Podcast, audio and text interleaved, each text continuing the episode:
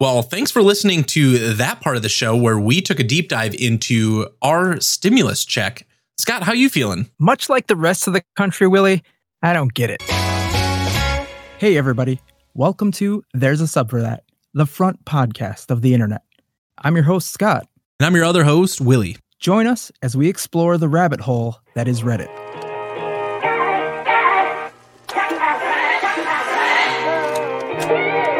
From Made Me Smile to Facepalm, and Idiots in Cars to Humans Being Bros. We're going to deep dive into the most popular page on the internet.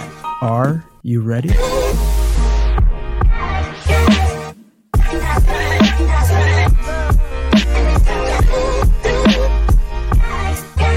Hey, Willie, how's your week been?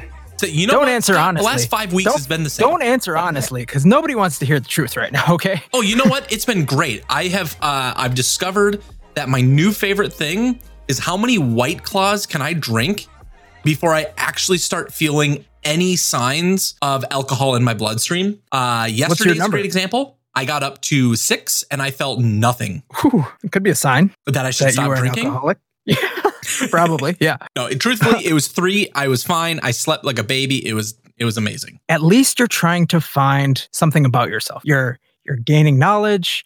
You're learning more about who you are. Last week you helped Just- me find my penis. So Yeah, I mean, I had to bring out my parents' telescope, but we found it. Now that we know that Willie is an alcoholic with a small crotch, we should talk about this. this This good. other thing that people have problems with is inside your head, you sound like one thing, right? But Mhm. if you ever hear yourself on a video or on like a phone call, voicemail, you sound a little different. Yeah. So, on shower thoughts, our shower thoughts this week, one of the top things was being able to tolerate the sound of your own voice in a video is probably the highest form of self acceptance. What do you think a- about that? Ooh, I don't know. It's a a little bit of my history. I, after college, really wanted to be a professional YouTuber, and I never got into it. But I did dabble. I, I don't. I, I- think I was nervous about the commitment. I have always been the opposite of many millennials and Gen Zs in that. I, I've always just wanted a 40 hour work week. I've wanted to work a job and not have multiple part jobs. And maybe it's just me not having a strong enough work ethic. But the problem was, was We're a little lazy. You can just say it. I would start recording an episode, I would upload it, I would get really excited and passionate about like uploading this YouTube video. Then a week later, I wasn't so excited, or something else came up, or I was doing something else and it fell behind. Because of that, starting in around 2008, I really got into like recording my own thing and listening to my voice. And I will tell you, it took over a year before I could stand listening to my voice. I was like, wait a minute, this is what other people hear? This sucks. No, I'm sure in your own head, you sound like much lower than what people actually hear. I sound just sexy. Mm. Yeah. I'm the same way too. I've always tolerated the sound of my own voice. I like singing. So back when I was more of a professional singer, I would accept the fact that, hey, I can sing pretty well. And people aren't throwing rotten fruit at me. So they must think that is, they must think that too. Since we've gotten back into this game, this podcasting game here, the first couple episodes, I absolutely have dreaded listening through because I just sound like a little wuss. It, to me, I sound nothing like what I do in my head. And about episode three or four, I was just like, fuck it. This is what I sound like. Let's go. I'm so used here to we it are. now. I, Yeah. I'm maybe not the target audience for this because uh, I'm the one that edits the show. So I get to listen to my own voice and I'm like, okay, this is what I sound like. And now I just nitpick all the stupid words that I use. Mm-hmm. I would say though that to be able to accept your own voice is so impactful. It's not something everybody does. I guess I don't know, maybe there's a new generation growing up that's probably used to it because they upload stuff to to TikTok and Instagram and Snapchat and they probably hear their own voice a lot more, wouldn't you say? And they probably hear it a lot earlier too. So they're like growing up with hearing their voice change. And it's probably just going to be something that's way more acceptable for the younger generations, the Zers and the whoever comes after them. Because I don't care. Uh, I love I love the top comment to that. It said, "I was on a Zoom meeting with my coworkers recently, and I kept hearing an echo of my voice on their devices. I just kept thinking to myself, "Good God, How do these people tolerate listening to me on a regular basis? I don't think I can honestly say I've ever had a coworker where their voice just like drove me crazy. There are I'm not- people where the cadence of their voice has made me want to murder them. I, I'm somebody who hears patterns very easily. And so if people repeat things, I will I will start repeating it back to them. I'll just be like, Did you know that you say um or uh like every third word? And that makes them really self-conscious. But but still, like I just can't help it. I cut a lot of that shit out because I don't want you guys to have to deal with that from us. Just a little peek behind the curtain. But Scott, did you see the movie Venom when it came out? I still have not, even though I love Tom Hardy. Tom Hardy has done some incredible stuff. I think his work in The Dark Knight Rises as Bane, I think was great. Uh, I think his work in Inception was amazing. what else has he been in? Well, I was first introduced to him in Star Trek Nemesis, where he played a young clone of Captain Jean Luc Picard and was uh, part of the Romulan Empire. He starred as Venom or the person inside Venom's body. Well, Eddie Brock. that movie was terrible. But Oh, okay. So so don't watch it on streaming, even if it's available. I would say it is not worth watching at all. Now, that's Marvel owned, correct? Well, the character is owned by Sony, technically speaking, but he is a Marvel creation. Got it. So it's not going to come to Disney Plus. It might come to Hulu if there's a relationship there because that's also owned by Disney. Correct. But I on the subreddit our movies, there was a, a post a day ago that said Venom There Will Be Carnage has been delayed until June 25 or June 25th of 2021. It was going to open this year? I think so, yeah. Wow, that's a big push. What? That's kind of how all movies have been, right? Like everything's getting delayed. hmm Fucking pandemic. It was supposed to, it looks like, oh man, hold on. By postponing Venom until next year, Sony has reshuffled nearly every movie scheduled to release in 2020. The studio already pushed back many of its major films, including Morbius, Ghostbusters Afterlife, and Tom Holland's Uncharted. All movies that I would like to see, but we'll wait until the Rotten Tomato score comes out. Yeah, what what are your thoughts? Well, we're stuck inside. I feel like we should get more theaters or sorry, we should get more movie studios to be releasing this content for an at-home viewing experience. Are they anticipating losing that amount of like that much money by not putting it in theaters? Well, think about what it actually exists, right? These companies have probably made some movies and never released them. So they've got those in their back pocket, but they can't release anything new. They haven't been filming for three months now. How are they going to show us these films? I mean, on Everything's del- everything's delayed. It takes hundreds of people to make a movie, and until we have some sort of tracking, testing, etc., like all of these things are just getting pushed and pushed and pushed. Who knows how many studios will survive this? That's a really interesting point. I never thought about that. Do you think that they're pushing some of these movie releases because they're not done with them? I think anything that's had principal or the people parts recorded could possibly be done slowly and surely with people working at home. Take that uh, studio, etc., or I mean Studio X, right? Yeah. They filmed everybody, and now all we need to do is add the graphics, the CGI, all that post stuff, right? Where do they normally do it? I, I don't know. They do it. I, I guess you're right. They probably do a lot of cuts and edits.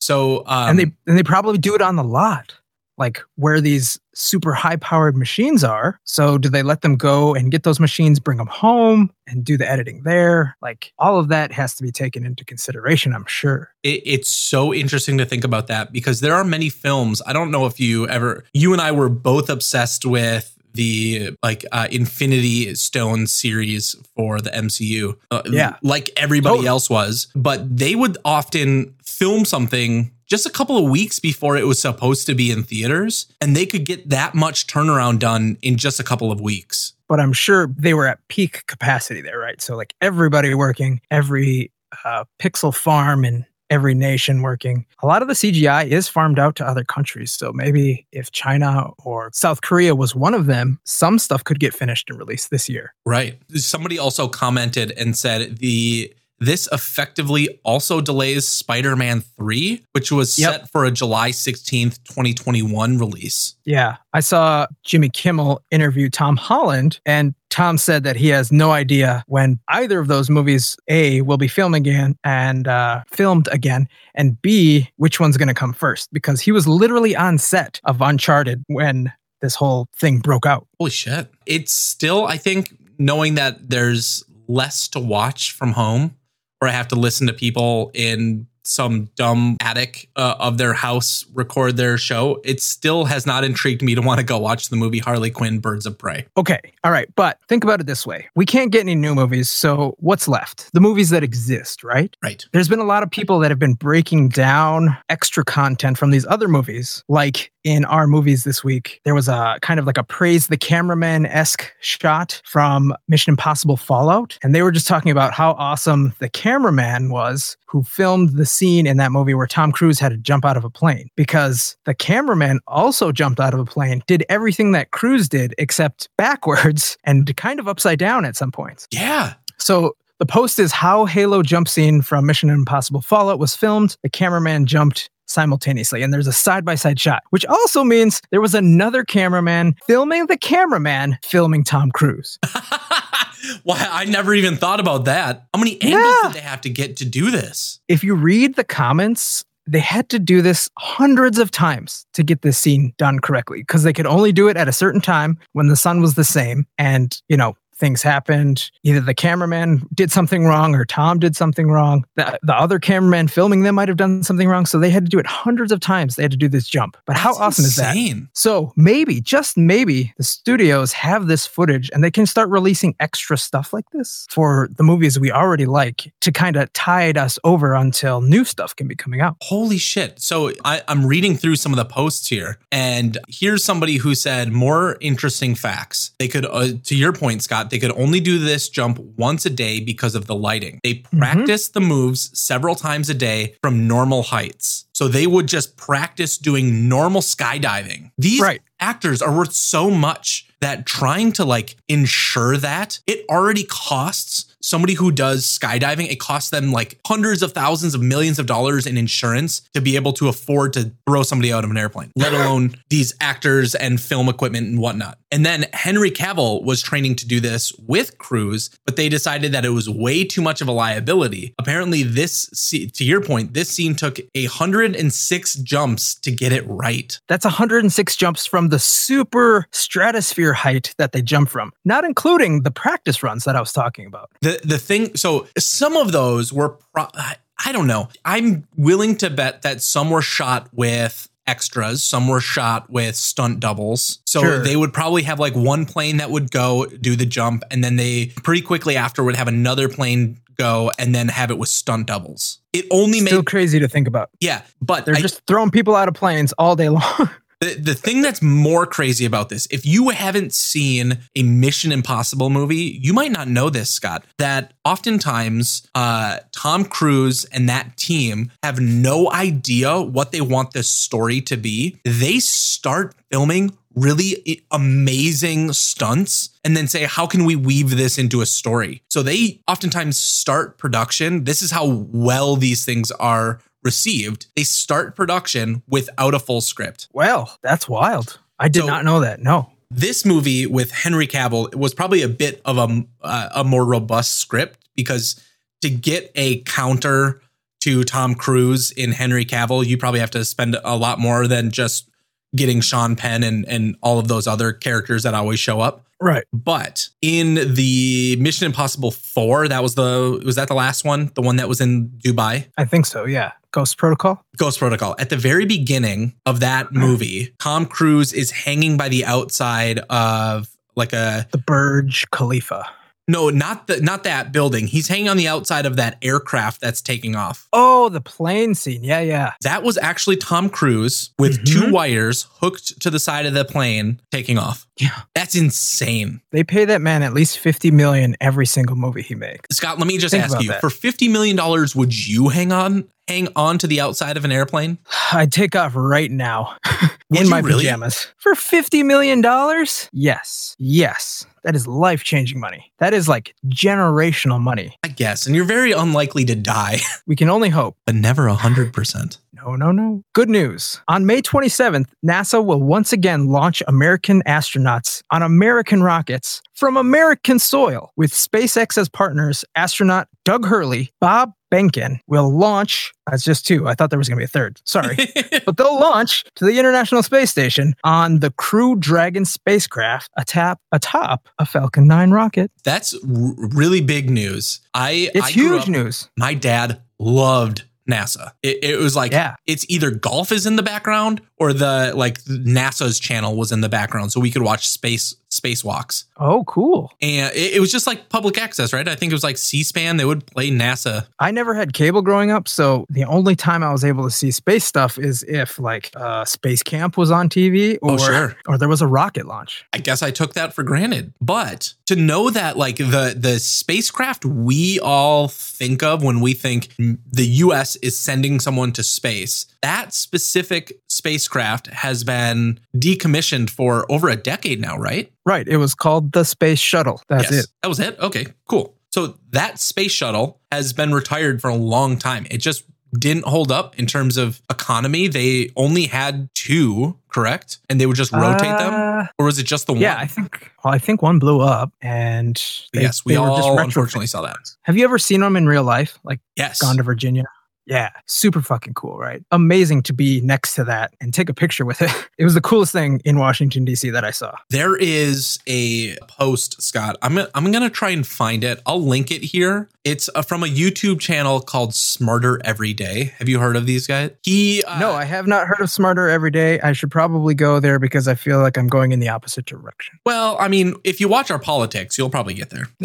Anyways, this guy has done some incredible videos on different science. One of the things he got to do recently was tour a rocket factory. So, just so you know his background, he worked with NASA creating uh, military weapons and did all of like the the science behind trajectories and those things. Now, Okay. because of his background, he got to tour a rocket facility in Houston. I believe that's where it was. The video is not short, it's 54 minutes long. But in the video, he talks about with the CEO of this company some incredibly fascinating things. Did Wait a minute. know- Hold on. Hold on. Sorry to interrupt. Is this the guy that will show you like how glass breaks and stuff like that? Yes. Ah, okay. So I have seen this guy. All right. Okay, good. So Destin, What's his middle name? I don't know. It doesn't does it matter? What's his last name? Sandlin? He never says his last Ah, name. I thought maybe it was like an E, Why? because then he'd be Destiny. You're so dumb sometimes.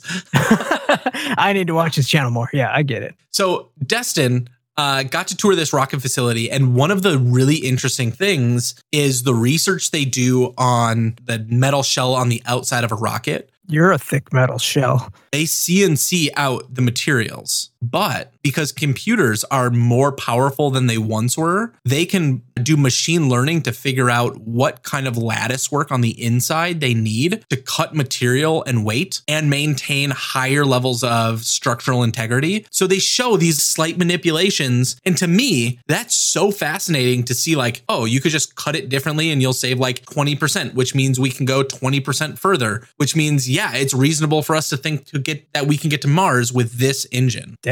Do you think in our lifetime we will ever make it to Mars? Human will step foot on Mars. Our lifetime, as in you and me, Yes. Or like in humanity's lifetime? both are real possibilities to not happen. Oh God, that, that's a morbid thought, but yeah, you're probably right. But I would say, in a more optimistic view of the world, in our lifetime, you and I, will we be able to step foot on Mars? I really hope so. Elon Musk tweeted the other day in response to somebody who said, like, hey, it was just nine years ago that SpaceX first got off the ground, no pun intended. And here we are just a month away practically from the first astronaut from America with everything America, Go USA, Team America, Freedom Ain't Free, Cost Costa Bucko 5, and setting foot into space again.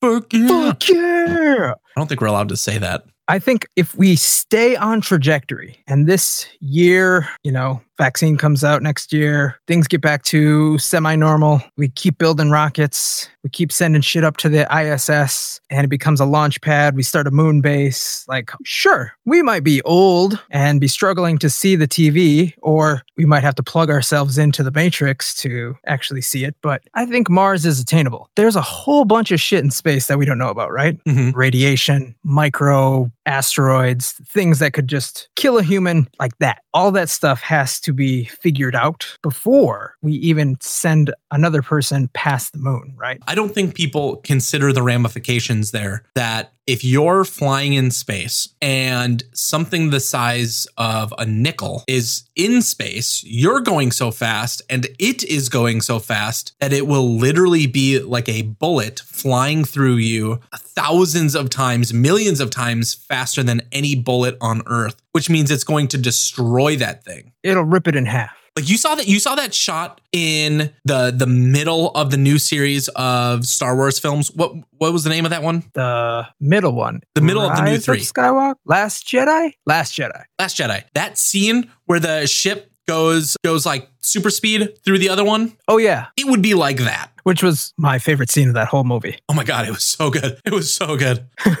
Of it was just okay. But yeah, like we're we're we're so not ready. We're not ready right now. And until we come up with something like some sort of lightweight carbon fiber weave that can just deflect space debris, protect the astronauts from radiation that melts them inside of their spacesuits, or you know, deforms their spermies the least. And then once you get to Mars, then what do you do? You could Fuck, land. You just fuck like rabbits, man. Yeah, and then die, right? Like that's that's about it. You could probably get there, and if you don't die on the way, you're definitely dying when you're there. So There has to be a plan to get back. This isn't going to be like the movie The Martian. It's going to be No, a no, no. plan to get there and back. I'm pretty sure, based on the time that it takes and all the investment that you would need, like the first people going there are going to die there. You think so? So how do you prepare? Yes. Number one, you have to prepare to die in space if you're going to go past the atmosphere, right? Every time you get on a plane, there's always a chance. But There was a- strapping yourself. You asked if I would strap myself to a plane for $50 million. Astronauts get paid far less to strap their ass onto a rocket. And then they're going to a place that's the least hospitable for human beings in the entire known universe, not Earth. You just mean outer space. Yes. Yeah.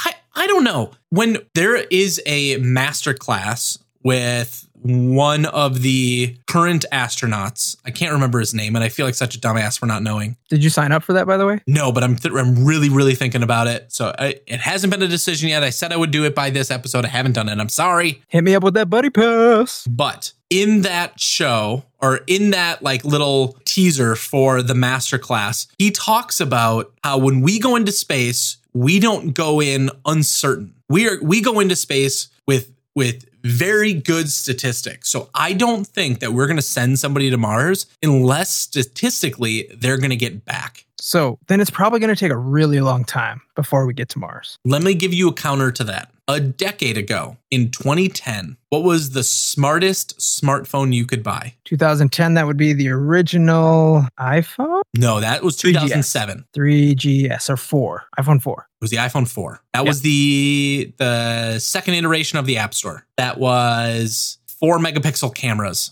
So many megapixels. And where we're at today, regardless of the company and the the advances we've done in one decade, I don't think that that is planning on slowing down. So look at what SpaceX did in less than that decade. Oh, Hey, I mean, I'm sure SpaceX is going to be the one that gets people there first, right? somebody They're yeah. un, they're unbridled when it comes to just technology. And Elon Musk wants to get to Mars like nobody's business. He doesn't give a fuck about her. he doesn't care how many humans are lost on the way there. He just needs to make sure somebody gets there and his name is on it. Even if it's even if it's a metal casket hurling itself through space. He wants to bring something to Mars that will inscribe first and that can be seen from space. On, on a much different note, but arguably just as uh, potentially appalling, Scott, I have been spending countless hours playing Call of Duty Looking at Warzone. porn. Oh, oh, okay. Don't tell them about the other one. They're fine to know about my porn addiction, but my addiction to video games. Yeah, I was, I was trying to cover it up. Sorry. Oh, good. If you don't see me online, you, Scott, I'm either working or I'm playing Call of Duty Warzone. Okay. But as of recent, there's there's been something I have been noticing coming out more and more and more. And I feel like it's finally been validated and uh, I don't know what to think about this. I don't know what to do about this, but it's really, really frustrating. So, this week, about four days ago that we're recording this, there was a post on our PlayStation 4, PS4. Call of Duty Warzone console players are turning off crossplay to escape PC cheaters. This game has been so riddled with cheaters and hackers that it's almost become unplayable. What I don't get it. I don't get how a hacker even works in a PC game. I've never owned a PC gaming rig that I've used for multiplayer. Tell me how that works. When Hey, you're can playing you a explain game- it to me like I'm five? Yes. When you play a game, what you see on the screen is a beautiful rendition of what is happening from a computer, a ones and zeros on the background. Have you ever thought to yourself, how is it that I click this thing here and that person over there has that interaction? So I shoot and that person dies on their screen next to real time. Hmm. Have you ever thought about that? Not in the slightest. all of these games, and, and this is the simplest I can describe this, have what you see and then all of the data in the background, which is where are all of the things in the world so that when this person who's controlling the game does an action, it will actually take effect everywhere. So your your system, your Xbox Mhm. knows where every player is within a certain radius so that when you Mhm. shoot, it knows, Mhm. okay, I hit that thing. Right? Okay. Little lags here and there. Sometimes it feels like they're behind a wall and they killed me. Those are just like Mhm. little delays. But wall hacks would allow for a program on top of the game to say that's where they are and put little outlines or put little like heat maps on where characters are. So it will give my quote unquote computer, Xbox, etc., false information. Correct. A different view of the game, almost like the Matrix. It will let me see where other players are so that I could be tucked behind a wall or behind a tree, or you could be in a building and I could see where you are and what you're doing. So a big brother, essentially. Essentially, right? I've got Superman vision when I'm hacking in wall hacks and I can see where you are. Perv. We should go into that in a different episode, but I do want to talk about superheroes and their stupid abilities because, man, they're perverts. Anyways, there's another one which would be like aimbotting. Essentially, you're getting the same information, but you're saying, I want my cursor to snap to somebody's head or to their body. I have heard of that. Those ones are, are probably the most commonly like revered. Those are the ones you see most often because it's really apparent when you watch like somebody who's like looking at somebody over here and then all of a sudden their uh like uh their mouse rotates 90 degrees to the right and then they're snapped onto another person killing them, right? All right. So hold on, hold on. You're telling me that on a PC, I can get a piece of software that will essentially break in to the software from this game company? Yes. Why don't they just prevent that from happening? That's a really good question. Many games How are have- they making their code so easy to break? because your system needs to be able to read that information. Okay. So it's just easier to ignore any sort of like open exploitable holes that would allow a program like this to come in. this is this is where like we're gonna uh, butt up against my level of of expertise on why The it's only- not more challenging. Yeah, yeah, yeah. The only reason I bring that up is because, like, if you think about computer software, right? It goes through a series of white hat hackers before it gets released, and they want to look for bugs and stuff and how there's Sure. bug bounties and stuff like that. These game companies don't do that, is what you're saying. They just Yeah. say, like, all right, game can play, multiple people can play it. Let's just throw it out into the wild and we'll fix it as it goes along. I have actually had uh, I I've been watching somebody on stream bring up exactly that question. Professional streamer plays the game, had been a professional Call of Duty player. He asked the same question, and as a company that owns Call of Duty, we'll call them Activision. Okay. It's a good fake name. I It's a good fake name, right? a company It's name. just Yeah. arbitrary, doesn't hold a, a, a candle to any real name. But let's say Nope. this company, Activision, wants to put out their biggest title, we'll call it Call of Duty. Also So- a good fake name. a good fake name. The people that control the money, who make all the money, say, I don't care about doing the quality testing we need to do. What I care about is posting the game so more people play and more people buy. Have you seen the movie Ready Player One? And do you remember? have. You have. And do you remember the scene where that like sleazeball bad guy is in the room and he's like, "We have we've done testing and we believe that we can fill the user space with 80% ads before it induces seizures." I don't remember that part, but sounds sounds like something a company like quote unquote Activision would do. Right. And that's the truth. They're more concerned about their wallet and their timing on their product than they are about the quality when it goes out the door. When most major computer companies and technology companies say, like, I don't want to put out an inferior product, most gaming companies, not the developers, but the actual like people who control the money say otherwise. That's interesting. So then we're riddled with games that have holes and hackers, and there's potentially some really easy ways to innovate. But man, it really puts a damper on fun experiences when people have to be douche canoes about it. It's really too bad because a lot of times you'll see like, hey, this is a free game. And everybody knows there's no such thing as a free game. You either make up payments in skins and cosmetics, or it tries to entice you to buy the rest of the game. But doesn't this just like kill the player base? It so does. And if you think about it, there are millions of people playing this game. This game can house 150 players at the time of recording this per match. Just just maybe maybe turn off crossplay for a little bit. And I'll jump over to my Xbox and I'll play with you guys. Because the and the reason that is a, a, a trend right now is generally speaking, you can only really hack PC play. You can't really do that with Xbox or PlayStation because of the way the systems are controlled. We just Right. don't have access to all of the other underlying stuff. Right. Well, I'm sorry that that's happening to you. What's the next game you're going to play? Is there a good like porn simulator out there? Oh my gosh. I'm so glad you brought that up. Oh god, what? Why? Coincidence? I think not. One of Vice employees actually went down that rabbit hole. They said, Hey, why do these ads always pop up whenever you go to a website? And if you're watching porn, why is it always the same like game ad? Why are there games being targeted towards people who are watching these porn videos? So he decided, or they decided, I'm going to click on this link. I'm going to see what happens. I want to see if this game really does want to make me jerk off. And his his little adventure was you click on it, you answer a survey, and then eventually it asks you for a credit card, and it gives you some bullshit about well, in you know where our servers are stored in New York, you need to age verify with a credit card.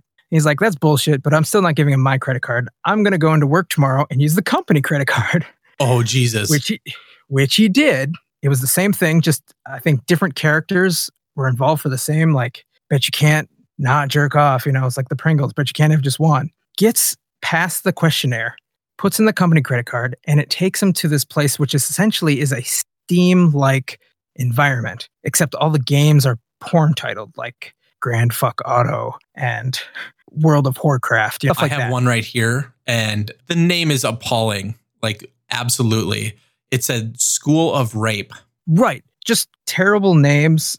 But he went through and he played a handful of them. And it turns out they're just like crappy mobile versions of all these games. Like World of Warcraft was actually just the side scrolling one where you had to jump over rocks and holes in the ground. Like you didn't do anything else. So it's like Yeah. you uh, took it's like you took like some college student in computer science or game development and took their like senior project and put some like shitty skin over the top of it. Yeah, he only found a handful of ones that actually involved some sort of nudity. And this was the most bizarre thing. That Steam like environment actually had real like kids games also involved. And so he, he reached out to say like, "Hey, why are you guys why are you guys putting kids games right next to these sexually graphic games?" He never got an official response, but it was very interesting. The only thing the only thing he could say was like this is all just fake advertising. There's nothing sexy or really pornographic about any of these games. And while there's a free trial, like it says on the link, it's actually going to start charging you $40 a month after that week trial.